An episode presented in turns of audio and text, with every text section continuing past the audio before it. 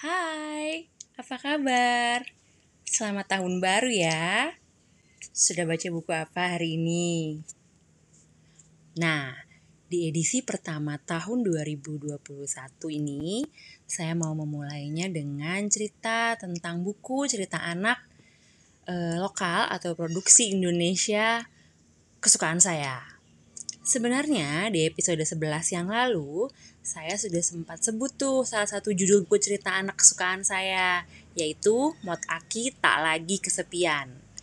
Nah, yang sekarang saya mau cerita lebih banyak lagi tentang buku cerita anak lain yang ditulis dan digambari ilustrasinya oleh penulis dan ilustrator dari Indonesia. Seru ya? Pekerjaan saya sebagai guru dan sekarang uh, pustakawan membuat saya mendapatkan informasi atau terkadang akses yang lebih mudah mengenai buku cerita anak. Apalagi yang uh, lokal, yang memang uh, dibuat, diterbitkan oleh penerbit dan penulis uh, Indonesia. Saya jadi kenal penerbit tadi, penulis, sesama perpustakaan, baik yang umum maupun perpustakaan sekolah, sampai ke komunitas pecinta buku anak. Nah, dari mereka semualah saya bisa tukar-menukar informasi mengenai buku cerita anak, gitu. Buku cerita anak lokal yang pertama kali saya baca dan suka dan saya eksplorasi lebih lanjut adalah buku-buku terbitan Litara. Bisa cek langsung di lamannya untuk lihat-lihat ada buku apa aja dan untuk membelinya gimana. Nah, buku-buku terbitan Litara ini ciri khasnya adalah berlatar kebudayaan dan alam Indonesia.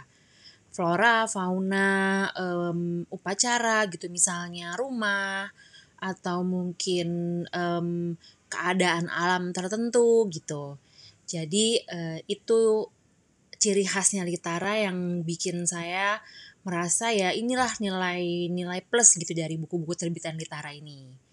Bisa dilihat di lamannya yaitu w w w dot litara dot o r dot i d. Selain Litara, saya juga senang sama buku-buku dari Provisi Education. Provisi Education ini bekerja sama dengan Room to Read untuk menerbitkan buku cerita anak yang bagus-bagus. Nah, dari Provisi Education ini saya punya paket yang namanya Paket Kaya Baca. Buku Mot Aki Tak Lagi Kesepian ini termasuk dalam paket Kaya Baca itu. Jadi paket ini isinya ada sepuluh buku. Latar dan temanya semuanya di Indonesia. Seperti Litara tadi, semua ceritanya sederhana, tapi tetap dikemas dengan menarik. Apalagi ini dia nih, yang menurut saya um, nilai plus dari si paket Kaya Baca ini, semua bukunya dilengkapi dengan ilustrasi yang bagus-bagus banget. Uh, ini juga nih yang membanggakan dari buku cerita anak lokal sekarang, yaitu ilustrasinya. Kaya warna, tetap berciri khas, um, detail gitu, terus um, berani berani mengekspresikan, berani menggabungkan beberapa metode um, digital juga gitu. Kalau kalau menurut saya seperti itu. Paket Kaya Baca terdiri dari sepuluh judul buku. Kita nggak bisa milih tuh, jadi ya memang hanya itu uh, yang disediakan. Saya suka semuanya karena menurut saya semua buku punya keunikannya masing-masing. Misalnya, Hutan Harapan Haris bercerita tentang kekhawatiran seekor gajah bernama Haris terhadap datangnya pemburu. Lalu ada lagi buku judulnya Ada Apa Disitu? Itu ceritanya tentang pekerjaan seorang penyapu jalanan. Lalu kalau mau yang spesifik tentang budaya Indonesia, ada yang judulnya Pasola dan Persahabatan, sama Ladana dan Kerbau Hadiah. Sekarang kita ngobrol soal akses atau gimana cara mendapatkan buku-buku cerita anak lokal yang bagus. Oke, hmm, memang gampang-gampang susah nih, terutama untuk buku-buku yang tadi saya ceritain, kayak Litara, terus yang Kaya Baca. Memang itu tidak tersedia secara bebas gitu ya, atau gampang didapatkan di toko-toko buku besar.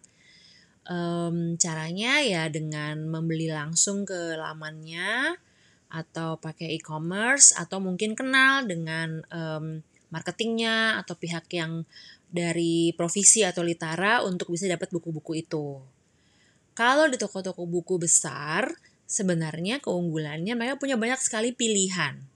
Tapi saking banyaknya, kita nih yang harus ekstra energi, ekstra waktu untuk benar-benar e, meluangkan waktu untuk nyari, untuk ngubek buku mana yang e, bagus buat kita, e, mana yang akhirnya mau, mau dipilih gitu.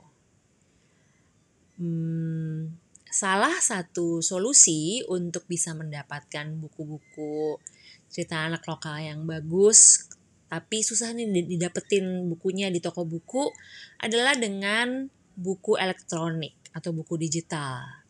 Nah, ini dia yang juga sekarang jadi salah satu referensi saya gitu ya, dan juga teman-teman guru untuk menggunakan buku yang um, ceritanya baik, bahasa Indonesia, dan mau memperkenalkan budaya-budaya Indonesia gitu misalnya. Untuk bisa baca buku-buku digital, saya punya satu laman favorit, yaitu Literasi Cloud. Alamatnya di w w w dot literasi cloud dot org.